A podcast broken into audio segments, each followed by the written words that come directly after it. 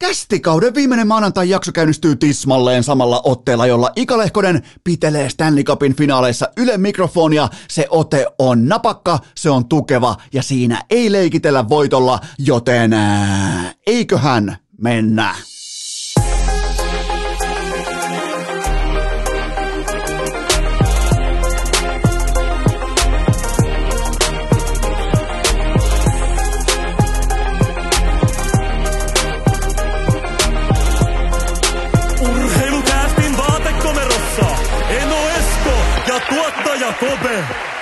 Tervetuloa te kaikki mitä rakkahimmat kummikuuntelijat. Jälleen kerran Urheilukästin mukaan on maanantai 20. päivä kesäkuuta ja koko kesä on lopullisesti peruttu, nimittäin minä ja tuottaja Kope, me ei huippujournalistina voida mitenkään sulattaa uutista, johon me törmättiin edelleen huippujournalisteina viikonlopun aikana. Nimittäin nyt on vanhan liiton printtimedia huomannut, ymmärtänyt ja käsittänyt, että Ismo Lehkonen on kuin onkin Artturi Lehkosen isä. Eli nyt kun on itketty läpi Marinin tuntia liian aikaiseen heitetty koripallo tai kokoomukset tai kaikki, niin nyt viikonlopun itkun aihe on se, että Ismo Lehkonen kommentoi jääkiekkonimistä peliä, jota pelaa tässä tapauksessa hänen poikansa Artturi Lehkonen. Ei mitään. Ja mä haluan, että kaikki kummikuntajat nyt tarkkana, nyt erittäin tarkkana, nimittäin jos loppuu itkemisen aihe tai tällainen niin kuin varsinkin Twitter-piipittäminen, niin tuossa on helvetin hyvä esimerkki siitä, että kuinka pitkälle pitää pystyä työntämään kirjekuorta, niin kuin kuinka syvältä pitää pystyä tosipaikassa kaivamaan. Tämä on nimittäin, tämä on kovaa duunia, tämä on kovaa paskaa. Tämä on sitä, mitä mä haluan nähdä, koska minun ja tuottaja Kopen yhtäkkiä meidän huippujournalisteina, me ei enää voida katsoa journalistisesti laadukkaasti näitä kyseisiä finaaleita, joten meidän kesä, mun ja tuottaja Kopen, se on nyt kuulkaa pilalla. Ja mä oon ihan varma myös, että te journalisteina tavallaan myös siellä, te olette samaa mieltä, nimittäin tämähän tuli meille kaikille ihan täytenä shokkina, että Ismo Lehkonen on Artturi Lehkosen isä. Ja se kommentoi, miten kehtaa kommentoida jääkiekko-nimistä peliä, jossa Artturi on yksi suurin piirtein kentän tuommoisesta ehkä 40 pelaajasta, niin miten kehtaa ottaa lentokoneen, Joe Sakikin yksityiskoneen Turusta ja lentää farkkutakki päällä kommentoimaan jääkiekko-nimistä peliä, pitämään sitä. Itse asiassa mä asetan standardin. Mä asetan tulevana isänä tietynlaisen niin kuin tavoitteen siitä, että mulla ei ole tulevana isänä mitään muuta tavoitetta kuin se, että mun poika pikku taavetti pääsee joskus Stanley Cupin finaaleihin. Mä vaikka jumalauta lahjon itteni kommentoimaan niitä finaaleita vaikkapa Ylelle ihan vain siksi, että ne 9 erittäin kriittistä ja akateemista Twitter-tiliä pääsee itkemään siitä, että nyt siellä isä kommentoi pojan otteita, niin siinä on mun tavoite. Jumalauta, siinä on mun isyyden tavallaan koko se kaari, koko tavoitepohja, mitä lähdetään louhimaan tästä elokuun puolivälistä eteenpäin, joten mulla on vihdoinkin kristallin kirkas kuva siitä, että mitä mun isyys tulee olemaan, jos se saa Twitterin vasemmistosiiven noin saatanan vihaiseksi ja kiukkuseksi siitä, että edelleen Ismo Lehkonen kommentoi jääkiekkonimistä peliä, jossa pelaa hänen oma poikansa. Mä ymmärtäisin, jos olisi yksilölaji tai jos joku vaikka olisi lähdetty erikseen vaikka triathlon kisoihin tai Tour de Franceille tai johonkin, mutta kun siellä on 40 pelaajaa ja mä en ole koskaan kuullut kriittisempää tahoa kommentoimaan Artturi Lehkosen jääkiekkosuorituksia kuin Ismo Lehkosen, joten mä haluan teitä tavallaan niin kuin esiin astumista, rakkaat kummikuuntelijat. Teidän pitää pystyä kaivamaan näin syvältä. Teidän pitää olla piskuisia ja vihaisia samalla tavalla silloin, kun on kaikki Marinin koripallot ja kokoomukset ja muut kruumaamiset käyty läpi, niin ei mitään muuta kuin raivoa oikeisiin asioihin, joka on totta kai se, että joku mies saattaa olla jonkin pojan isä. Tämä on muuten viimeinen maanantai-jakso. Mulla on aika voimakas viba siitä, että nyt ei tule tähän kauteen enää maanantai-jaksoja, joten viimeisen maanantai-jakson kunniaksi nyt kaupassa te olette toivonut, ainakin 3 teistä on toivonut kauden mittaan. Tämä on kaikkien aikojen typerin tuote, mutta vihdoinkin siellä on osallistumispinssi ja se ei maksa mitään, joten jos oot ollut tässä sesongissa tai urheilukästissä ylimalkaan, sanotaanko noin niin kuin, miten sen sanoisi, pitkän kaavan mukaan ja aina enemmän messissä kuin ulkona, niin käy hakemassa itsellesi osallistumispinssi tästä sesongista. Nimittäin se tulee ihan minkä tahansa tilauksen kylkiäistuotteena mukana. Niin muistaakseni olisiko 100 vai 200 kappaletta, no ihan se ja sama, mutta ekalle 100 tilaajalle lähtee ainakin. Eli osta vaikka kesän, tää on muuten uutuus, herra jumala. tänään ilmestynyt kesän huippumuodikkaat vyölaukut, urheilukästin brändätyt vyölaukut, joten kun sä tilaat sen, kun sä oot lähes kuitenkin Milanon tai Pariisin muotipiireihin, niin sä ostat sen totta kai sen vähän vyölaukun, jotta sä pärjäät siellä, niin siihen tulee sitten osallistumispinssi kaupan päälle, joten osallistumispinssi tulee kaikkiin tilauksiin nyt sitten, ainakin 100 ensimmäiselle tulee mukana, joten ne kaikki löytyy osoitteesta hikipanta.fi, ja siellä saattaa muuten olla myös pari kalastuspaitaa kesälomakauteen, nekin löytyy sitten osoitteesta hikipanta.fi, ja kaikille lähtee sitten osallistumispinssi mukaan. Hypätäänpä viimeisen maantai-jakson kunniaksi. Mä muuten sen verran voin pohjustaa, että mulla ei ihan tarkkaa kuvaa ole siitä vielä, että milloin urheilukästin kausi loppuu, mutta sanotaanko nyt näin, että aika niinku maaliviivalla juostaan kohti jotakin. Mä en tiedä vielä, mikä se jokin on, tai siis totta kai se on isyys, ja se on se, että poika pitää saada Stanley Cupin finaaleihin, jotta mä pääsen pilaamaan ihmisten kesän kommentoimalla Stanley Cupin finaaleita, joten mutta tää on hyvin todennäköisesti nyt sitten viimeinen maantai-jakso. Ei tarkoita sitä, että jaksot loppuu tähän viikkoa, vaan mulla on sellainen tuntuma, että tehdään pari keskiviikkoa tämän jälkeen kuitenkin vielä, ja sen jälkeen sitten lasketaan, että tehdäänkö lisää vai ei, mutta kuitenkin todennäköisesti myös Stanley Cupin finaalit, ihan vittu vaikka vittuilakseni koveraan loppuun asti, vaikka ei olisi mitään asiaa, mutta hypätään tässä vaiheessa kuitenkin urheilukästin legendaarisen lava-auton kyytiin ja körötellään Tampaan, Tampapeihin, Floridaan.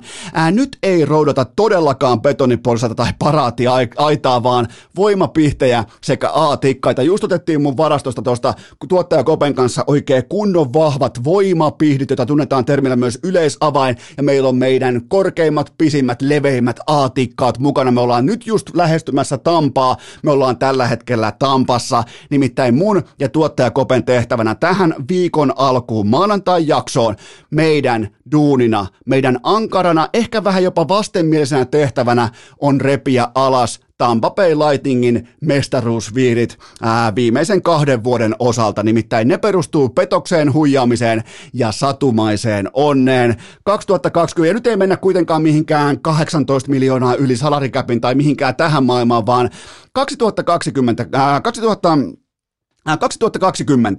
vastassa finaaleissa yhden laatupelaajan mittainen Dallas Stars, ei yleisöä, ei kotikenttää, pelataan kuplassa, ketään ei kiinnosta, kukaan ei muista miten matsit päättyy, aivan siis täys roskakauden mestaruus, eli kuplassa, ei kotikenttää, ei yleisöä ja edelleen vastassa yhden Miro Heiskasen kokoinen Dallas Stars. 2021 finaaleissa vastassa 2000-luvun luokattomin finaalijoukkue, absoluuttinen vitsi, Montreal Canadiens, eli pandemia läsnä, niin missä? No vain toisessa kotikaupungissa, kyllä vain Tampassa täyshäkki, kun taas finaaleissa Montrealissa vain sairaanhoitajat katsomossa, joten tavallaan niin kuin Tampa Bay Lightning, tässä heidän suuren dynastian aikakaudella, joka on siis aivan täyttä roskaa, me käy hakemassa ne kaikki viirit helvettiin sieltä katosta, niin ne ei ole voittanut yhtään oikeita vieraspeliä. Ne ei voittanut yhtään oikeita vieraspeliä heidän dynastiansa, heittomerkeissä dynastiansa aikana. Dallasia vastaan kuplassa, Montrealia vastaan tyhjässä hallissa. Ihan sama vaikka olisi pelattu Arizonan hallista jossain liikuntasalissa tai metonkuhtien kotiluolassa. Ihan se ja sama. Ei mitään arvoa, ei minkään näköistä kapasiteettia, ei minkään näköistä sellaista niinku oikean urheilutapahtuman tuntua ilmassa. Ja nyt kun mennään vuoteen 2022, siellä on vieraskenttä, siellä ollaan mailin korkeudessa, siellä on maaginen, hysteerinen kotiyleisö ja siellä on all the small things. Ja mitäs me nähdään? Mitä me nähdään? Kerro mulle nopeasti, mitä me ollaan nähty. Me ollaan nähty 2 ottelun mittainen teuraalle vienti. Me ollaan nähty, miten Tampa on peräkylvetyksen kohteena tuolla kaukalossa vieraskentällä, kun pelataan yhtäkkiä oikeaa, aikuisten oikeaa, isojen poikien finaalikiekkoa. Tuosta porukasta ei ole yhtään mihinkään. Tuosta ei ole vieraskentällä yhtikäs mihinkään. Viirit helvettiin katosta. Dynastia on pelkkä fraud, se on huijaus, tämä on ihan silkkaa petos, tämä on melkein pyramidihuijaus, tämä on pahempi kuin bitcoin, tämä pitää hakea pois, ne viirit, tämä on nyt muiden tuottajakopen vastuulla, ne viirit pitää kiikuttaa, siis tämä on kuitenkin NHL-historiassa on ihan oikeitakin, siinäkin katos on yksi ihan oikeakin viiri, 2004, ja nyt siellä on 2 feikkiviiriä, joka tulee joko kuplasta tai yleisöttömästä läppä Montreali aivan niin kuin absoluuttisen vitsin maailmasta, Montreal Canadiens Stanley Cupin finaaleissa, ja kun ei jouduttu edes pelaamaan itä vastaan länsi, vaan oli jonkinnäköinen niin kuin divisioona höpö pandemia taksiskuadia voimassa tai jotain muuta vastaavaa, niin se on siinä. Tampan dynastia täten, se on nollattu, sitä ei ole, se on petos, se on huijaus. Mä tein tämän tavallaan niin kuin tilinteon tai jonkinnäköisen niin kuin yhteenvedon tai tilinpäätöksen tämän asian tiimoilta. Mä oon tehnyt rauhan itseni kanssa sen osalta, että mä en pidä Tampan 2 mestaruuden putkea, mä en pidä sitä virallisesti enää yhtään minään. Mä en pidä, niin kauan kun ei tee vieraissa yhtään mitään, mä en pidä niitä mestaruuksia yhtään minään. Joten toinen finaali, se oli siis 7-0 ja näinhän ei pitäisi tietenkään käydä koskaan Stanley Cupin finaaleissa, mutta nyt niin tapahtui. Lähtökohtana tähän otteluun oli se, mitä minä siinä puitiin etukäteen, että haistaako Colorado Avalanche veren ja jatkuuko tavallaan se jatkoaikamaalin ehkä vähän ylitsevuotavainen juhlinta, pystyykö tuo joukkue kasaamaan itsensä välittömästi pelottavaa Tampaa vastaan. Kakkosottelu, eka vaihto, eka erä ja ihan täydellinen ylimarssi kaikilla pelaamisen aspekteilla. Ja voidaan miettiä jopa asia näinkin päin.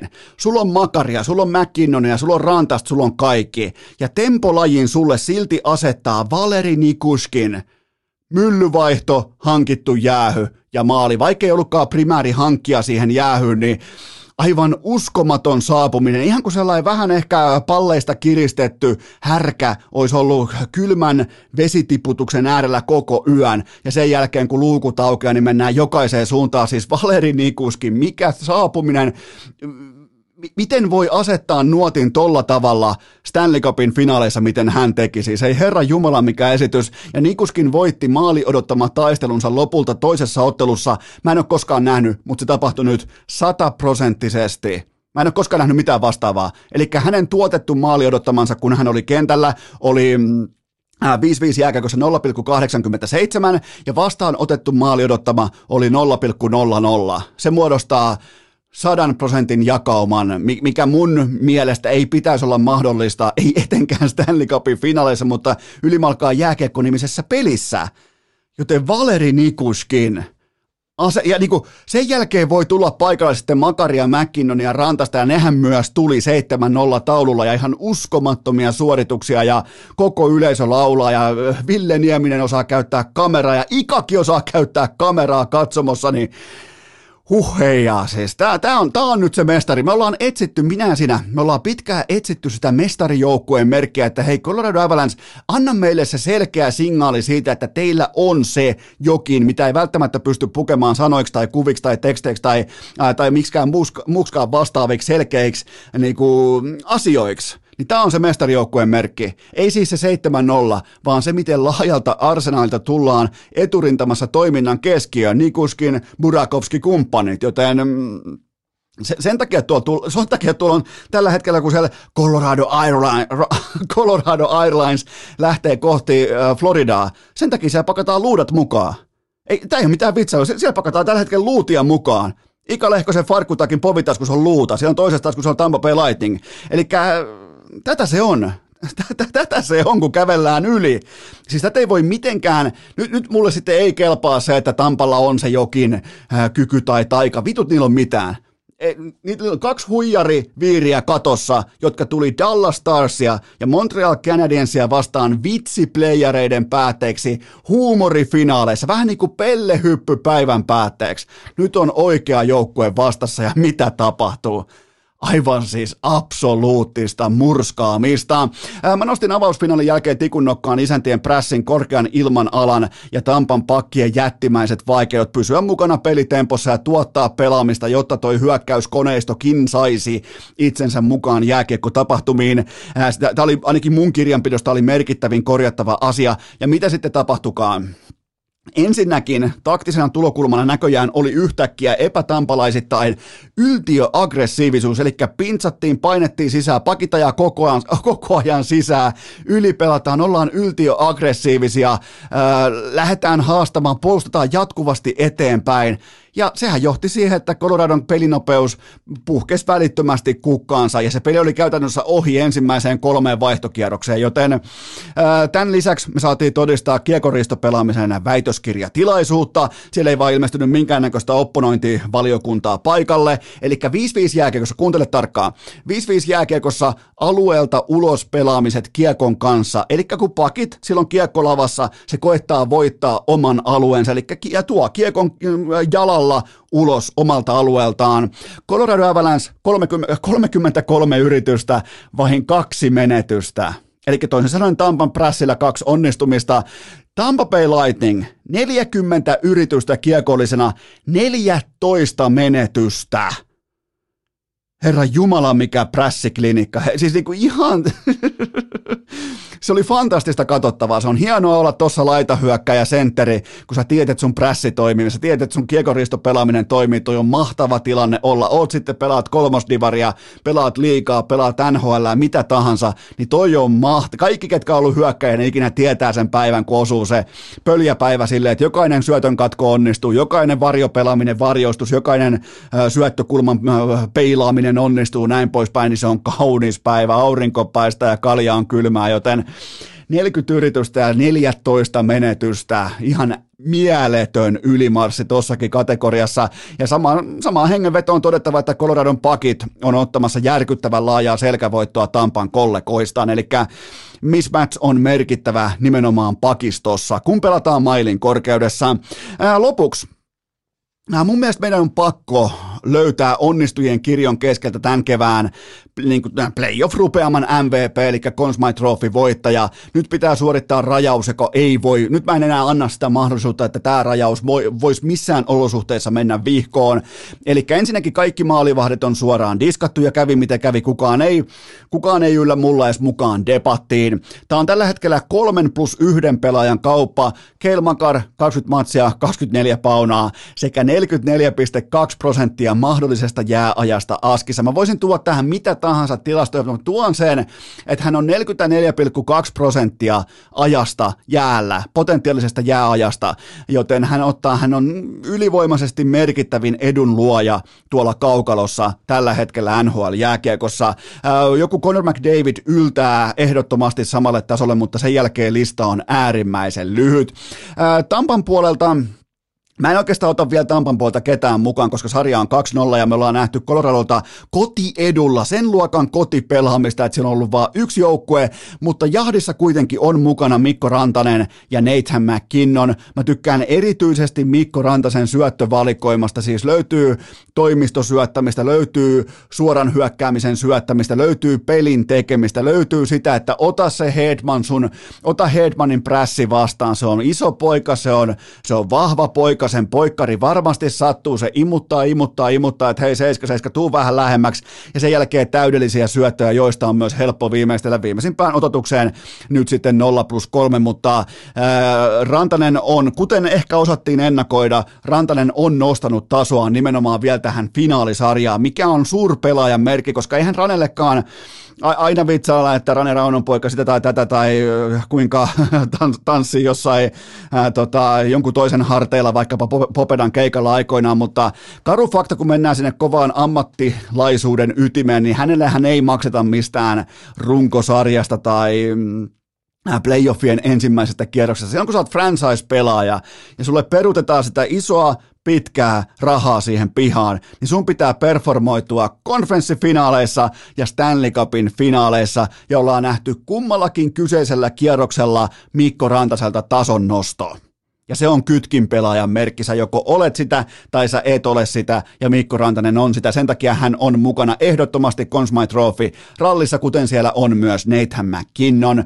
Tampan puolelta mä tuun sitten hyväksymään mukaan vain ja ainoastaan, jos ne kääntää tämän vaikka nyt sitten 4-2, 4-3, miten tahansa, mä en usko siihen enää sekuntiakaan, niin se tulee olemaan sitten vain ja ainoastaan Nikita Kutserovin lavassa tämä kyseinen kääntyminen. Se on ihan pommin varma asia, joten siinä on MVP-jahti nyt tänä maanantai-aamuna, mutta kyllähän toi Cale Makarin edunluonti tuolla kaukalossa, niin vaikka kuinka katsoisi Nousteelaislasien läpi tai kuinka olisi Mikko Rantasen paitaa täällä seinällä Nimmarin kanssa niin kuin onkin, niin mun on ehdottomasti tämä kyseinen pysti pakko antaa. Ja mä annan sen todellisella niin kuin ilolla Cale Makarille, koska hän on kuitenkin se, joka muokkaa tuolla. Vähän niin kuin Steph Curry muokkaa NBAn pelaamista päivä toisensa jälkeen sitä, että mitä on koripallo, niin Cale Makar tekee samaa jääkiekon puolella, ja hän on tällä hetkellä kevätkauden finaalienkin merkittävin pelaaja. Urheilukääst! Kaivohuoneen loputtoman piikin siirtely jatkuu tälläkin kaudella. Tähän välikköön mulla on teille huippunopea kaupallinen tiedote ja sen tarjoaa Autodude. Eli nyt me kaikki voidaan ostaa iki oma autopesulamme. Sehän kannattaa. Pitää olla autopesula, pitää olla siipiravintola ja pitää olla strippiklubi. Nimittäin aloitetaan autopesulasta. Mä uskallan sanoa tämän nyt suurin piirtein 6 pesukerran kokemuksella. Kumpaakin autoa mä oon suurin piirtein sutassut tommosen 3 kertaa. Aivan saatanan hyvät vehkeet, siis todella laadukasta jälkeä, kun tekee kunnon pohjapesun ensimmäisellä kerralla, niin nyt piisaa pelkkä vaahdotus ja sen jälkeen painepesuri, joten todella helppoa, kivaa, jopa vähän motivoivaa, koska siitä tulee ihan oikeasti puhdasta, siihen ei jää yhtikäs mitään, joten ottakaa toi 70 € alennus pois. Koodi aktivoituu vain mun IG-storista, jotta sä saat koko ton alennuksen messi, joten se löytyy IG-storista, käykää tsekkaamassa Autodude. Mä en koskaan kuvitellut, että auton itse peseminen voisi olla näin helppoa, kivaa, vaivatonta ja ennen kaikkea tehokasta, joten käykää tsekkaamassa Autodude, siis ihan älyttömän hyvää kamaa. Ja muistakaa tehdä se kunnon pohjapesu, niin sen jälkeen pelkkä vaahdotus, antaa sen vaahdon vähän aikaa muhia, antaa sen oikeastaan ihan kunnollakin muhia, että se pois liuottaa kaiken, kenties siinä voi olla jonkinnäköistä rapaa tai jotain muuta likaa siinä auton pinnassa. Ja sen jälkeen sitten painepesu, sun ei tarvitse lähteä hinkkaamaan tai tassuttelemaan tai millään, sun ei niin kuin tarvitse olla huolissa siitä, jos sulla on vaikka keltainen Lambo, että sä tuotat siihen itse hinkkaamalla jonkinnäköistä niin kuin vaikka kivinaarmua tai vastaavaa, koska sitä vaihetta sen jälkeen ollenkaan ei edes ole, joten mä oon ollut todella tyytyväinen, käykää tsekkaamassa mun IG-storista, käykää ostaa pois, se alennus on yhteensä jopa yli 70 € sille aloituspaketille, siinä on kaikki oleellinen mukana, tää on myös viimeinen mainos Autodudelta, joten ottakaa haltuun, erittäin hyvä tuote, sama maahan tuo kuin Lumonaitin otsalampuissa, kaikkihan tietää, kaikkihan varmaan katsoi Jukolan viestejä, mikä oli dominoiva lampumerkki, kyllä vain Lumonaitti, niin yhtä lailla samaa laatua myös Autodude, joten tsekatkaa mun IG-story. Tähän kylkee myös toinen huippunopea kaupallinen tiedote, ja sen tarjoaa Linkosuo. Tää on nyt viimeinen kulutus. Laittakaa ne merkinnät siihen juhannusvihkoon, kun tulee niitä vieraita, menette vaikka kylää ihan miten päin tahansa, niin se savupekonin makuinen ruislaastu sieltä kaupasta, helppo poimia, se lukee isolla bacon, siinä on aurinko, se on yhtä kuin Linkosuon logo, ja voitte katsoa myös reseptit, jos teette vaikka jonkinnäköisen dipin siihen kylkeen, niin katsokaa ne linkosuo.fi, mun oma suosikki on se, että on kyseisiä lastuja, eli savupekonin makuisia ruislastuja, siihen vähän savulohta, vähän sulatejuustoa, ehkä vähän ripaus musta pippuria siihen, niin ai että kun tulee hyvää siitä dipistä tai oikeastaan sellaista hötöstä, mitä laitetaan tämän itse tuotteen päälle, vaikka nämä menee ilmankin sitä höttöä ehdottomasti. Oikeastaan varmaan tuollainen 65% kaikista syö ne ilman mitään dippiä tai höttöä siihen päälle, mutta muistakaa, kotimainen perheyritys, Linkosuo, ottakaa testiin. Mä en pyydä mitään muuta kesän aikana, ottakaa testiin linkosuo.fi ja nyt jatketaan. Urheilukääst! Yhtä uskottava kuin HCTPSn ja Arsenalin tarrat Teslan takakontissa. Ai jumalauta, on muuten mahtavaa, kun heitti oikein kunnon sadekuuro tänne maaseudulle ja Eno kävi, kulkaa täällä. Ei mitään, tää ei ole mikään kilpailu, tää ei ole mikään sellainen, että mä oisin nyt ollut tuolla kaatosateessa ensin juoksemassa 18 kilsaa, sen jälkeen vielä Talikon kanssa pihalla ilmaannuttamassa nurmikkoon, mutta mä tein kummatkin 18 kilsaa mettäjuoksua Jukolan viestin kunniaksi ja sen perään vielä kauniin kaatosateen merkeissä. Oliko jopa mulla taisi olla jonkinnäköinen kalastussade vaatetus päällä ja mä olin ilmaamassa nurmikkoa. Mulla on tällä hetkellä todella hyvä vipa siitä, että kun tulee tää juhannusaurinko, joka muuten ilmeisesti on ihan todellinen sopimus tähän vuoteen, vaikuttaa tulevan todella laadukkaat juhannuskelit. Toivottavasti käytte kuntoilemassa, käytte vaikka olkalaukku vaeltamassa, pyöräilemässä, käytte vaikka polkujuoksemassa. Mä toivon sitä teidän kaikkien kannalta. Muistakaa myös nauttia, muistakaa myös ottaa chillisti, grillata näin poispäin. Niin Eno Eskolla on erittäin vahva tunne vasemmassa pohkeessa, ei missään nimessä oikeassa, vaan vasemmassa pohkeessa siitä, että tämä juhannusaurinko laittaa ton erittäin mittavaakin kritiikkiä osakseen ansaitusti saaneen pihanurmikon laittaa uuteen lentoon, joten se on kylvetty, se on ilmattu. Nyt siinä on vielä talikon voimin tehty lisää reikiä, että se sadevesi pääsee sinne ihan uumeniin saakka, ja tämä kaikki on todennäköisesti perustuu yhteen kuvaan. Siis Mä en ihan hirveästi lue mitään viherpeukalolehteä tai mitään muuta vastaavaa, mutta mä muistan jostain, olisiko ollut 2006 Saksan jalkapallon MM-kisoista. Nyt mennään nimittäin todella kauas. Siinä esiteltiin nurmikon tekomallia Allianz Areenalle, että miten siitä saa optimaalisen silleen, että mikään vesi ikinä ei jää jalkapallonurmikolle. Ja muistan ikuisesti, siellä oli sellaisia reikiä tehty, josta sadevesi pääsee sellaisiin jälleen juoksutuskanavoihin tai jonkinnäköisiin moderneihin salaojiin, jotta se ei koskaan jää siihen kentän pintaan. Niin silloin apaut niin kuin päätin, että jos mulla on joskus oma nurmikko, niin mun pitää tehdä siihen reikiä, jotta se sadevesi pääsee sieltä sitten salaojia tai muita pitkin valumaan kohti seuraavia ojia. Joten nyt oltiin tuossa kaatosateessa, tuli muuten ihan riittävästi vettä maaseudulla. Niin nyt oltiin siitä tilanteessa, mä olin tuolla talikon kanssa tuolla pihalla laittamassa kovia toistoja sisätoisiin, kuin vaikka Topi Raitanen Kuortainen eliittikisoissa, joten ja varsinkin ne saatanan seiväshyppäät, kaikki te seiväshyppäät, jotka feidasitte ulkona urheilemisen sen takia, että oli vähän ikävä keli, niin en nyt haluaisi käyttää soft-termiä, mutta varmaan softenta, mitä mä oon kuullut tämän kyseisen kesän urheilun tiimoilta.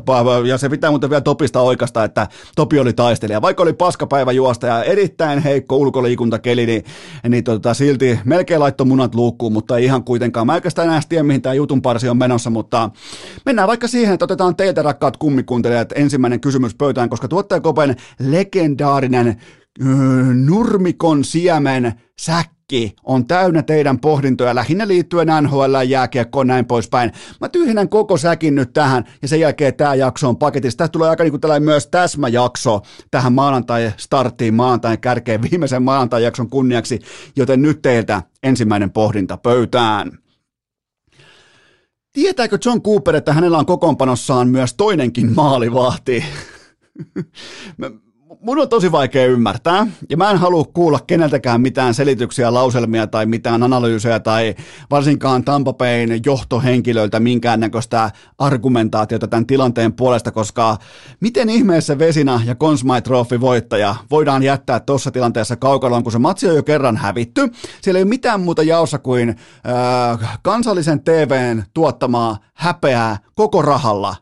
Miten se jätettiin tonne askiin? Siis mikä on upside, mikä on se asia tai kokonaisuus tai tavallaan niin kuin hopeareunus, joka voi tosta lähteä kehittymään, että mikä siemen kylvettiin maahan, koska mä en nyt ihan selvästikään nurmikon viljelijänä, mä en ymmärrä mitä helvettiä tuolla kakkosfinaalissa tapahtui.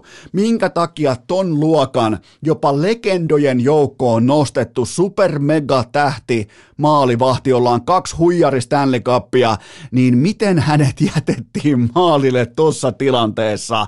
Ja jos tämän tekisi kuka tahansa muu kuin John Cooper, niin tuolla olisi roviot tulilla, tuolla olisi soihdut kädessä kiekkomedialla, mutta kun sen tekee ylivapahtaja Cooper, ja mä oon itse asiassa vähän samaa mieltä siitä, että kun sen tekee Cooper, niin mäkin heti kyseenalaistan itseäni, että hetkinen, se on vähän kuin joku Elon Musk osti aikoinaan bitcoinia, niin silloin mä pohdin, että hetkinen, mitähän tuossa on sellaista, mitä mä en ymmärrä, niin tässä on vähän samanlaista vipaa, toki Muski myi kaiken välittömästi helvettiin ja alkoi vitsailemaan jostain dokesta ja aivan saatana vetää tuo käsillä seisonnassa, mutta siis tässä on se efekti mukana, että Cooper tekee Cooper-juttuja ja muut on vähän silleen, niin kuin, että hei mikä homma, minkä takia Vasilevski jäi maalille, mutta mun papereissa ei olisi jäänyt ikinä missään olosuhteissa tuossa tilanteessa maaliin, eli Vasilevski nyt 2 peliin kiekot kiinni siten, että likimain joka 5. laukaus uppoaa sisään 83% kiekoista kiinni.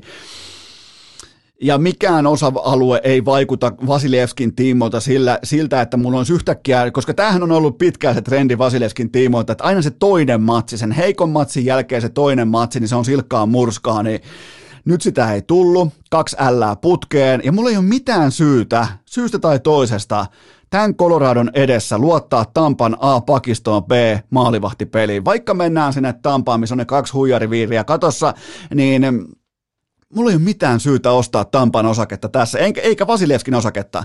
Näyttää todella epävarmalta, vaikka on ollut jo 3 vuotta putkeen se veskari, joka tarvittaessa laittaa munat luukkuun, mutta mulla ei ole.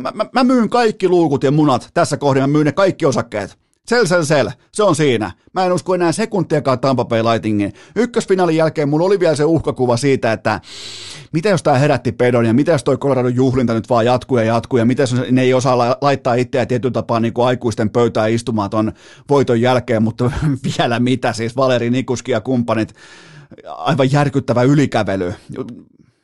Mä en usko Vasilevskiä. Tää on, näin kauan piti tulla tilanteeseen, että mä en usko Andrei Vasilevskiä, ja mä en voi mitenkään ymmärtää tai sulattaa sitä, että hänet jätettiin narulle roikkumaan niin kuin Nemo Nieminen asian ilmaisi suorassa lähetyksessä, joten ja mä oon siis täysin ymmärrän siitä, että eikö Brian Elliotilla ole vaikka varustekassia mukana vieraspeleissä ollenkaan, mä ymmärrän, että miksi ei olisi, että sinne on kätketty vaikka golfmailat tai jotain muuta vastaavaa, koska varsinaisesti ei ole ollut käyttöä viimeiseen niin kuin oikeastaan ikinä. Mä en tiedä, tää on kyllä. Tämä on ehdottomasti se ykköstopikki nyt tämän kakkosfinaalin jälkeen, ja viimeksi kun jotain vastaavaa nähtiin NHL:ssä, niin sehän johti lopulta siihen, että Patrick Roy otti hatkat koko saatanan organisaatiosta, se jätti ton takia Montrealin aikoinaan vastaavassa tilanteessa, ilmoitti, että mä en pelaa vittu täällä enää ikinä, kun hänet jätettiin vastaavalla tavalla maalille. Hän menee kostoksi Colorado Avalanceen ja voittaa Stanley Cupin. Tämäkin on johtamassa, ironista kyllä, Colorado Avalancen Stanley Cupiin. Seuraava kysymys. Miten Tampan tulisi työntää kirjekuorta? Että tämä on hyvä sanonta, tämä kirjekuoren työntäminen, eli se tarkoittaa sitä, kun työnnetään kirjekuorta anglismin hengessä, että pitää etsiä jotain erikoista uutta, sellaista, mikä laittaa uutta, voisiko sanoa virtaa, uutta tulta pönttöön, jotta voidaan vielä haastaa vastassa oleva joukko, joka totta kai tässä tapauksessa on Colorado Avalanche. Mun mielestä Brayden Pointin ei pitäisi olla kentällä, hänen pitäisi olla katsomossa, hänellä ei ole tuolla jäällä mitään käyttöä. Me ollaan nähty riittävästi Brayden Pointilta laadukasta jääkiekkoa, jotta me voidaan asettaa standard, jonka mukaan hänen tulee vähintään esiintyä ja suorittaa. Tällä hetkellä hän on raahattavana tuolla, hän on perävaunu, hän ei ole missään nimessä lähelläkään traktoria, hänellä ei ole mitään käyttöä, hän menee täysin hukkaan. Melkein jopa toiseen finaaliin olisi pitänyt tehdä jo se johtopäätös tai ratkaisumalli, että Brayden Point ei pelaa sekuntiakaan, ottaa sen huilina ja kaikki marmorit samaan kuppiin sitten kotikentällä, mutta ei Brayden Pointille, hän oli tämän kyseisen ottelusarjan vaankielipelaaja, ja nyt sieltä tulee kaiken maailman Burakovskit ja Nikuskinit ja kumppanit, ne pyyhkii tuolla lattia, ja mä en olisi ikinä uskoa, että näin tapahtuu, että tämä menee Tampan kulttuurissa läpi, näin räikeä virhepelutus, mutta se on mitä se on, ja Brayden Point pelaa, on taistelija, siitä hänelle hatunnosta, mutta mitään käyttöä hänellä ei ole.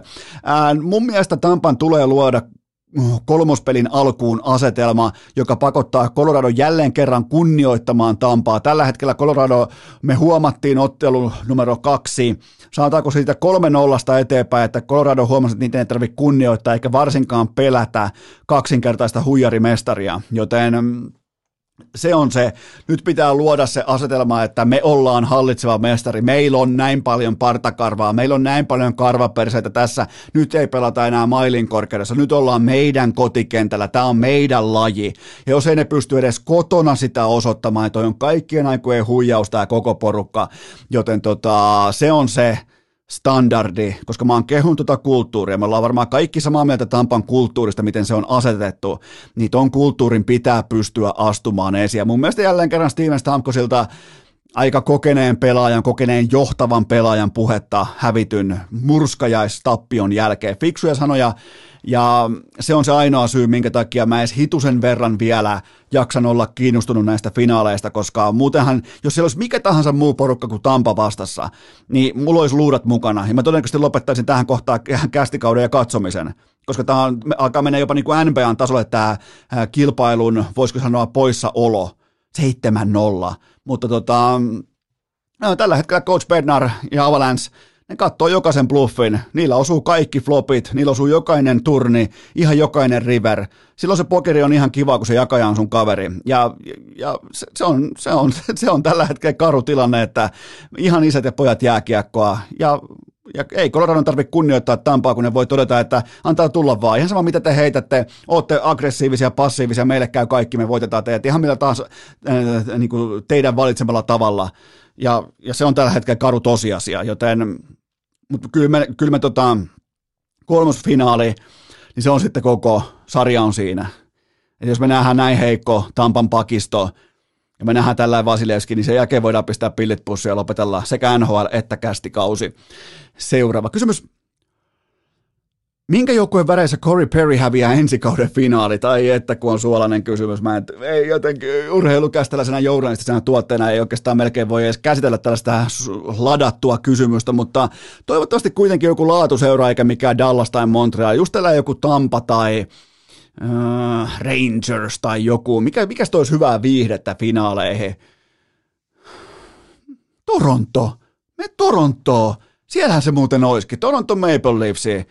Sieltä niistä Stanley Cupin finaaleihin häviämään, niin se olisi ainakin niin kuin medialle ja faneille ja tällaiselle niin kuin narratiivirakastajille se olisi erittäin kaunis finaalisarja, joten ihan ketä vastaa tahansa lännestä. Joten toivottavasti Corey Perry menee näin muodoin Torontoon. Seuraava kysymys. Mikä selittää Coloradon laajuuden kakkosentterin poissaolosta huolimatta?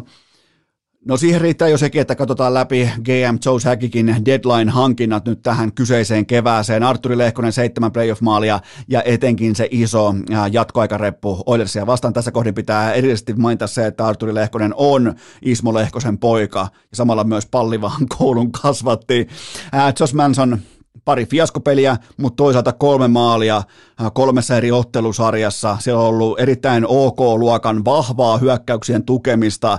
Ihan käyttökelpoinen raitin pakki, vaikka siellä on se yksi ihan käsittämätön jopa niin kuin viraaliluokan fiaskomatsi, mutta on siellä paljon hyvääkin. Joten Josh Manson kuitenkin laatuhankinta tässä mielessä. Nico Sturm tuonut tarvittavaa syvyyttä nyt, kun Kadri on ollut totta kai sivussa, joten välttämättä niin kuin ei ehkä löytäisi itseään pelkästään kokoonpanosta koko ajan, mutta sen mitä sitten on tuonut tuohon deadlinein jälkeen syvyyttä, niin oikeastaan aika merkittävässäkin roolissa on ollut muun muassa vaikka jatkoaika, maalin syöttöpiste ja näin poispäin. Sitten on Andrew Cogliano, konkari, 2 voittomaalia. Mielenkiintoa sillä, että kun tulee deadlineilla joukkueeseen, ei saa mitään aikaan. Ei siis teki 18 peliä yhteensä 0+1. Ja sitten kun alkaa tosipelit, niin 2 voittomaalia jo näihin playereihin, joten GM Joe Sakic, siinähän se on.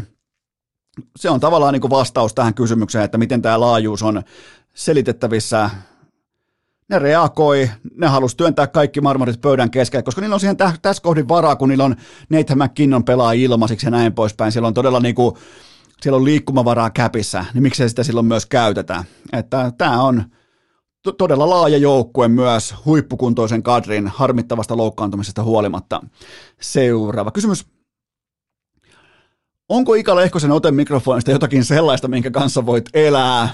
Se on kyllä kova. Nyt kun sitä on päässyt katsomaan oikein niin kuin stilkuvista ja videokuvista näissä finaaleissa, niin se on jäntevä, se on asiallinen, se on napakka, mutta silti löysä keulamaisen rento. Eli kyllä niin kuin Ika, joka on siis Artturi Lehkosen isä, niin kyllä hän on erityisen valmis näihin finaaleihin. Ja sitten muuten, Ikalta muuten ei lyödä sitten mailaa käsistä irti.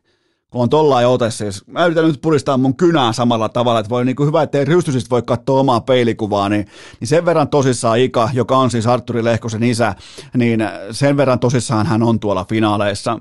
Seuraava kysymys. Voitko lohduttaa jokseenkin pettynyttä, mutta ei lainkaan vihaista Flyers-fania näin Tortorellan palkkaamisen jälkeisinä aikoina? 4 vuotta, 16 miljoonaa, paras mahdollinen uutinen tähän kesään valmentajamarkkinoilta. Jos sitä tarkastellaan pelkästään urheilukästi viihde popcornin astian kautta, niin tämä on sitä, mitä mä toivoin. Tämä on ottelu tehty taivaassa. Mä povaan ihan täyttä viihdefiaskoa. Mä povaan siis absoluuttista rengastulipaloa. Filan myrkytetty kulttuuri tulee olemaan ankara miinakenttä Tortorellalle, jonka pää ei tule missään olosuhteissa kestämään sitä, että fanit ottaa hänet välittömästi silmätikukseen ja toi joukko ei tule voittamaan yhtään mitään tai ketään. Joten just tällä tavalla pidetään, tämä on oppikirja esimerkki siitä, että miten amerikkalaisessa palkkakatto huippu-urheilussa voi pitää koko organisaation taka-alalla ja vielä oikein kunnon elkein, niin kuin että ollaan vähintään nollakehityksellä, mieluiten vielä pari askelta taaksepäin, niin se tapahtuu tällaisten palkkaamisten kautta. Ihmettelee tullut Don Cherryä. Onko Don Cherrykin jo elossa vielä? Miten se ei ollut mukaan tässä coachiarvonnassa ollenkaan? Joten näinhän siis ei uusiuduta, että tuodaan dinosaurus paikalle. Ai että kun siellä joku Filan nuori kaveri kokeilee ilmaveiviä. Meille tulee hauskaa. Mä lupaan, rakas kummikuntelija, että meille tulee helvetin hauskaa. Miettikää, John Tortorella yrittää opettaa Rasmus Ristolaista puolustamaan jääkiekkokaukalossa. Ei mitään muuta kuin onnea matkaa ja hyvää joulua kaikille. Seuraava kysymys. Mitä Teemu Pulkkisen kohdalla oikein tapahtuu? Tämä on kieltämättä ainakin osittain mystinen kokonaispaketti. Siis tällä ei pelaaja-agentti kuin Aljosa Pilko. Se lyö nyt voimakkaasti tahtia. Sehän ilmoittaa tuolla pitkin venäläismediaa ja venäläisviestimiä, että on ihan satapinnaisen varma asia, että Teemu Pulkkinen kunnioittaa omaa sopimustaan ja palaa sitten traktorin paitaan pelaamaan, kun KHL-kausi tuosta sitten alkaa. Joskus en tiedä yhtään milloin, koska ei voisi vähempää kiinnostaa, mutta se on ihan selvää, että tämä Pilko, tämä agentti, on aivan täysin polvillaan venäläisen verirahan edessä, mutta se mua ihmetyttää, että miten Pulkkinen ei saanut mitenkään suutansa auki, tai oikeastaan sanaa suustaan ulos Maikkarin haastattelussa. Siinä kuitenkin tarjottiin, jos sä siihen koppaat siihen puheluun kiinni, ja sä vastaat siihen puhelimeen, niin älä ainakaan joudu siihen miinaan, missä Maikkarin toimittaja sitten kirjoittaa tällaisia selittelyvastauksia, kuin että no en mä nyt, ja ei se nyt ihan noin, ja sitten painaa luurin korvaa, niin jos sä kerta vastaat siihen puhelimeen, niin sun kannattaa silloin kyetä jotenkin kommunikoimaan asian tiimoilta, mutta eihän tilanne voi olla siis se, eihän kukaan ihan oikeasti lähde tuohon raiskaajien ja murhaajien maahan hakemaan veridollareita pois. Ei kukaan. Ei, vaikka suisit kuinka säkissä, sulla olisi paperipussi päässä Teemu Pulkkinen, ihan mitä tahansa, sä et lähde tonne töihin. Etenkään, koska se on Vladimir Putinin henkilökohtainen Stondiksen kohde, toi KHL. Se on Putinin propagandaliiga.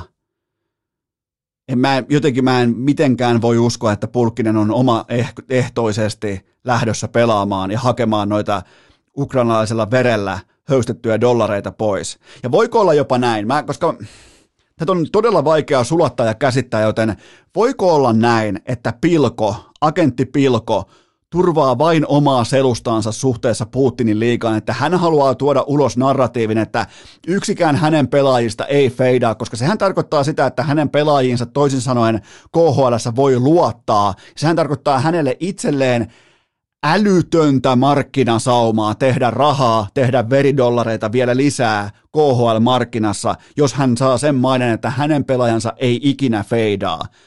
Jos tämä on erittäin halpamaisesti laadittu kampanja, jossa käytetään ikään kuin Teemu Pulkkista jonkinnäköisenä käsinukkena, niin jotenkin tuntuu, koska ei Teemu Pulkkinen voi olla niin saatanan idiootti, että se lähtee oikeasti tonne. Se ei voi olla niin ajattelematon, se ei voi olla täysin ulkona moraalikäsityksestä eikä tämän hetken huoneen lämpötilasta. Se ei voi jäädä sillä tavalla toiselle puolelle, niin kuin väärälle puolelle historiaa tässä tilanteessa, joten oisko kuitenkin, koska mä annan tämän takaportin Pulkkiselle, ja jos asia on näin, niin tuu nyt Herran Jumala sen asian kanssa ulos. Että jos asia on nimenomaan näin, että Pilko turvaa vain omaa markkinansa käyttäen Pulkkista ikään kuin keppihevosena. Ja niin kuin tavallaan tämä on todellinen mysteeri tämä kokonaispaketti, mutta tämähän varmaan tulee jonkinnäköinen selko lähipäivien aikana, mutta mä en voi mitenkään uskoa, että Pulkkinen lähtee tonne. Tai kukaan suomalaispelaajista lähtee tonne, missään olosuhteessa, millään verukkeella. Joten jos tämä on Pilkon omaa showta, kampanjointia ja markkinointia, että muuhun voi luottaa, mun pelaajiin voi luottaa, mä en feidaa, niin on hurjaa.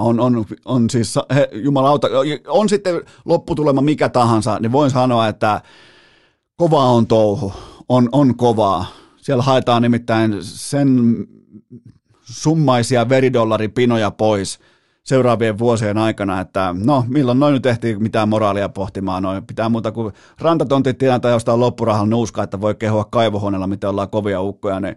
Mutta joka tapauksessa mä annan vielä Pulkkiselle sen takaportin, että avaa se suus ja kerro itse, miten asia on. Jos tämä on pilkon omaa kampanjaa, niin kerro se, tuu sen kanssa ulos. Seuraava kysymys. Korvaako Sadio Mane suoraan Robert Lewandowskin? Ei korvaa suoraan, eikä osittain, eikä edes marginaalisesti.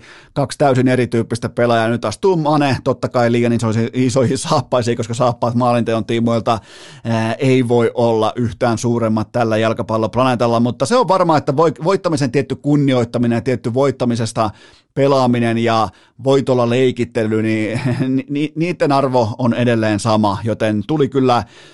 Bayerniin tuli absoluuttinen kilpailija, mutta ei missään nimessä niin hyvä pelaaja kuin Robert Lewandowski. Ja mun mielestä on ihan ok nähdä, että Leva on itselleen rehellinen ja haluaa pois ja ilmoittaa sen ääneen, että hän vivuttaa itsensä pihalle. Että joku sen hinnan maksaa sitten kuitenkin, mutta ei tässä niinku... et se mitään Sadio Manea nyt suoraan korvaamaan Robert Lewandowskia, mutta sen sijaan tulee taas niin kuin tiettyä liikennopeutta ja itse asiassa koko Bayern voi muokata heidän pelitapaansa. Ja jos tämä on Nagelsmannin tekosia, että hän on onnistunut myrkyttämään tässä ajassa jo Lewandowskin, niin tuli muuten sitten pikkusen kallis päävalmentajapalkkaus siitä. Seuraava kysymys. Anteeksi. Mikä pelastaisi IFK:n edustustason jalkapallon? Edustustason. Pari vuotta takaperin yhdellä IFK:n osakeantilipukkeella olisi muuten saanut 6 Teslan osaketta. Kumpaa ostit silloin, IFK:ta vai Teslaa? Olisi saanut 6 Teslan osaketta aikoinaan tämän osakeannin aikana, mutta tämä on erikoinen kokonaisuus niiltä osin, että IFK on kuitenkin Suomen parhaat fanit, paras päätykatsomo, suurin urheilubrändi, pääkaupunkiseudun markkina, legendaarinen punainen paita, Töölön varakkaat ihmiset naapurissa ja se koko ajan keikkuu semmoisella nuoralla, jossa koko ajan jatkuva putoaminen joko sarjaporrasta alemmas tällä hetkellä jopa niin kuin 4:eenkin, taloussyistä on jatkuvasti läsnä. Mä en voi käsittää sitä, että miten Helsingistä tolle brändille ei löydy maksavaa asiakasta, ja kun sulle ei löydy maksavaa asiakasta, niin kuka voittaa siinä, että pidetään nämä tekohengitysletkut jatkuvasti kiinni jo valmiiksi kuolleessa ruumiissa. Koska mulle yrittäjän silmintä on ihan selvä tapaus. Tarjotulle tuotteelle ei ole maksavaa asiakasta, piste. Ja se on silloin siinä. Lisätiedot voi kysyä vaikka suoraan Espoon Plusin ex-työntekijöiltä. Ei ole relevanssia. On ihan kiva juttu, joo näin, mutta meillä on toista tekemistä tossa. Me tehdään sitä. Me ei makseta tästä tuotteesta tätä kysyttyä hintaa. Ja se on siinä. Ja nyt taas kinutaan jotain 140 000 € niin kuin ennen juhannusta, hyvä, että pystytään edes pyörittämään toimintaa.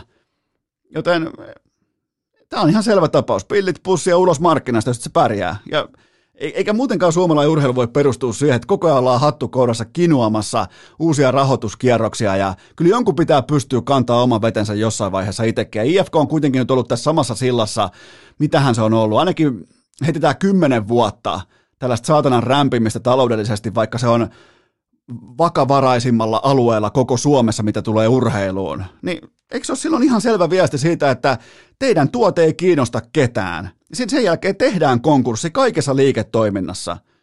Näin mä sen näen ainakin yrittäjän silmin tämän asian. Seuraava kysymys. Minkä arvosanan annat NBA keväälle?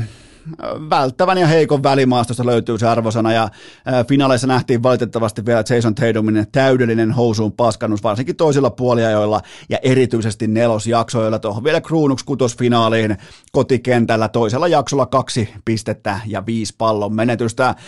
Steph Curryn nelosmatsifinaaleissa oli ainoa asia lopulta, mikä tästä kevästä muistetaan kenties tuossa vielä 3 vuoden päästä, mutta ja tokihan sekin tullaan muistamaan, miten Golden State Warriorsin pelaajat kaivaa jokaisen vanhan twiitin ja videoklipin esiin ja pitää niiden tiimoita hauskaa. Ne kuvittelee, että ne on jotenkin niinku vihattuja. Ette te ole vihattuja. Te olette aika tällä hetkellä aika mauton, väritön, hajuton organisaatio ja kukaan ei vihaa teitä. Clay, Dre, kumppanit, ketään ei kiinnosta. Se mikä on hyvin mielenkiintoista, niin ketään ei kiinnosta toi Warriorsin pelaajien meuhkaaminen, että meihin ei uskottu tai että meidät sijoitettiin tonne tai 9 sijalle tai 10 sijalle tai ne postaa jotain vanhoja videoita, missä annetaan Steph Currylle yhteensä 0 mestaruutta tulevaisuuteen tai vastaavaa vaikka Andrew Wigginsin hankinnan jälkeen, niin ketään ei kiinnosta. Se on ehkä kaikista mielenkiintoisinta, että noi yrittää olla tällä hetkellä jonkin sortin niin kuin villain asemassa. Ei, te olette ihan lutuisia pikkupoikia, itse asiassa aika sympaattisia, mutta ei ketään kiinnosta. Joten ison kuvan kysymys tässä kohdin on, että miten NBA-tuote saataisiin paremmaksi. Load managementti ja pelaajien dominanssiasema, ne on hitaasti alkanut tuhota koko NBA-kulttuuria. On pakko vähentää pelimäärää, on pakko olla varma siitä, että tähtipelaajat on parketilla joka ikinen ilta. Pelataan sitten vaikka 60 peliä, 50 peliä, 65 peliä, playerit alkuunsa paras viidestä, ihan mitä tahansa, mutta ei siten, että lapset pyörittää tarhaa. Se on nyt nähty, mihin se johtaa. Se johtaa siihen, että maksava asiakas, se ostaa lipun ja se tuote siellä kentällä voi olla aivan täyttä roskaa koska tahansa. Kun siellä päättää vaikka Kawhi Leonard ja Paul George samaan aikaan, että me ei muuten tänään sitten pelatakaan, että meillä on load managementtia, niin toisin sanoen Los Angeles Clippersin lippu on sen jälkeen arvoton kuluttajan silmin. Joten tämä oli, me nähtiin pohjanoteeraus kilpaurheilun osalta näissä playereissa. Pelkkiä ylimarsseja ja nimenomaan uutta kulttuuria sen tiimoilta, että kun sä oot ekan kerran sen 12 pinnaa tappiolla, niin sä laitat sen postiin sen koko matsin ja toteat, että katsotaan huomenna uudestaan ja sä niinku paketoit sen siihen. Ihan avoimesti luovutat siellä parketilla sen ottelun kesken. Me nähtiin luovutusvoittoja varmaan kymmenisen kappaletta näissä playereissa, mikä on ihan täysin ennenkuulumatonta, joten vaikka NBA kirjas mahtavat katsojaluvut ja näin poispäin, niin se tuote siellä parketilla oli pääosin ihan täyttä paskaa. Joten töitä on edessä ja pelimääriä pitää vähentää rajulla kädellä. Seuraava kysymys. Kenelle kenkää, kun ei enää voiteta edes Jukolan viestiä? No ainakin Topi Raitaselle ja Iivo Niskaselle näin alkuunsa, kun eivät tulleet urheilukästin kummivieraiden joukkueeseen, mutta Topin lauantai-otatuksesta muuten nopea muistinpano. Aivan paskakeli ulkoliikunta, eikä tarvikkaa kulkea tuossa 1500. Se on vähän niin kuin 1500 on sellainen, että siinä ei oikein juoksia tiedä, onko se nopeita vai hitaita, onko ne kestäviä vai yleensä koko niin kuin 1500, niin vähän niin kuin Tampan mestaruudet, ihan pelkkää huijausta, ei todellakaan jatkoa, mutta ei tullut Suomeen podiumia, ei Venloissa eikä Jusseissa. Mulla on muistivihkossa muutama merkintä. Toi juoksevan kameramiehen duuni siellä metsässä, se on uskomatonta. Siis, siinä on sellainen, että jos kuvittelet, että sä oot kuvaaja, niin et sä oo kuvaaja, jos et sä oot tuolla metässä juoksemassa noiden huippu-urheilijoiden perässä. Ja sä vielä pysyt siinä peesissä. Sulla on kamera varmaan jossain ehkä rintaan sellaisella jonkinnäköisellä niin kuin vyöpaketilla laitettu, että se ei heilu, tai se voi olla totta kai myös kypärässä missä tahansa, mutta toi kameramiehen duuni, toi on erittäin laadukasta.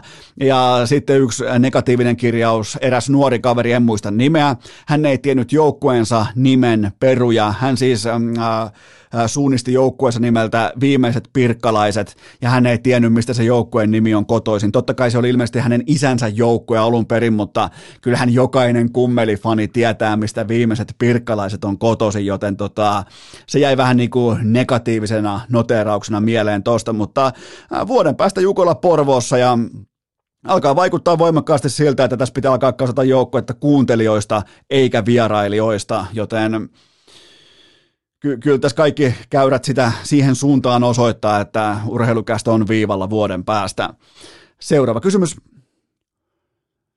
Uskotko, että tämä G2 tulee vielä joskus voittamaan jotakin CS-maailmassa? Nyt on ihan selkeästi, yksinkertaisesti nyt on voitettava. Koko muu CS on Navia myöten levällään. Jatkuvia pelaajavaihtoja, Navilla skandaali, näin poispäin. Kärki on koko ajan vähän, oikeastaan Ense ja G2 on tällä hetkellä stabiilissa tilassa. Kaikki muut heiluu seinästä seinään, joten kyllähän toi kytkin hetkien pelaaminen Niko ja Hunter nukessa, ei tollaisia performansseja pysty vaan tuottaa tuossa tilanteessa pöytään, kun pitää pystyä ottaa se iso tuplaveen mukaan, joten G2 tuskin saa Aleksilta noin hyvää esillepanoa, hirveän monta kertaa näissä isoissa matseissa, välierät, finaalit, näin poispäin, joten noi on pakko voittaa. Silloin kun Aleksi B on noin hyvä itse, noiden joukkuetovereiden on pakko astua nukessakin esiin, ja sehän on aika hyvä matsi silleen, että kuitenkin Dustissa todella vahvaa pitoa ja tekemistä, sen jälkeen Infernossa täydellinen ylimarssi, ja sitten Nukessa sä hävit jollekin Apexille kytkimiä klutseja, sä hävit 3-1 kytkimiä Apexille. Siis ihan ehdottomasti voitettavissa sekä tämä välierä että koko turnaus, mutta tiettyä hopeareunasta silti oli nähtävillä.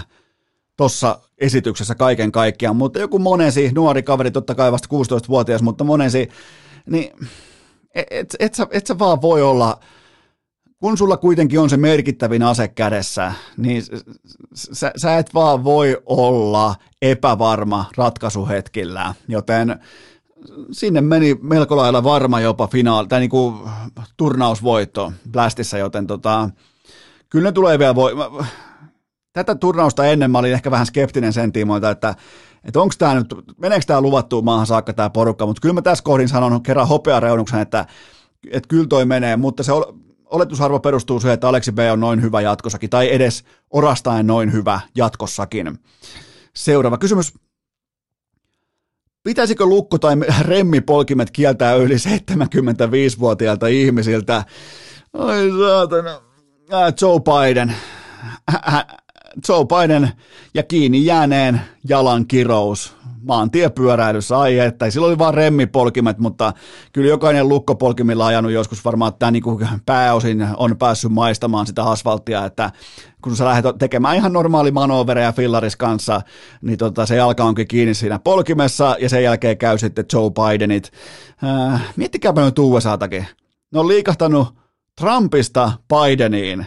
Ja nämä ukot on kuitenkin niinku mylvinyt ja liikuttanut semmoista 160 miljoonan äänimassaa yhteensä. Ensimmäinen ei osaa käyttäytyä ja toinen ei osaa ajaa pyörällä. Ja siinä on kuitenkin, niinku, pitäisi pystyä demokratian voimin kaivamaan se kaikista paras aines presidentiksi Amerikassa, maailman talousmahdissa. Niin kyllähän siinä niinku, no meemit on kohdalla. Niinku, meemin tekijöillähän toi Joe Biden on aivan täys helmi, mutta sä et vaan voi jäädä kiinni remmipolkimiin. Sun pitää tietää se rytmi, miten tullaan pyörän selästä pois, kun sulla on jalat kiinni polkimissa, joten tää oli jättimäinen L pyöräharrastajalle nimeltä Joe Biden. Se oli sellainen viikko, nyt on viikko käynnissä, että tämä oli todennäköisesti tämän kauden viimeinen maanantai-jakso, ja muistakaa kesän kuumimmat olkalaukkuvaelluskiekot löytyy osoitteesta prodigustore.eu, sieltä koodi urheilucast, saat 10% alennusta, samoin hikipanta.fi, sieltä löytyy osallistumispinssi kaikille, jotka tilaa mitä tahansa seuraavaan 100 tilaukseen, on vyölaukku ja tulee uusia kalastuspaitoja ja kaikkea tällaista, joten me liikutaan nyt kohti seuraavaa episodia. Seuraavassa jaksossa on sitten jotakin, mitä ette ole Suomi-mediassa kuulleet noin 6 vuoteen, koska offline on ollut todella tuntuva, mutta nyt kuitenkin tämä kaveri suostuu ensimmäisen kerran puhumaan näistä asioista, joten me tehdään nyt sellainen juttu, että keskiviikkona jatkuu.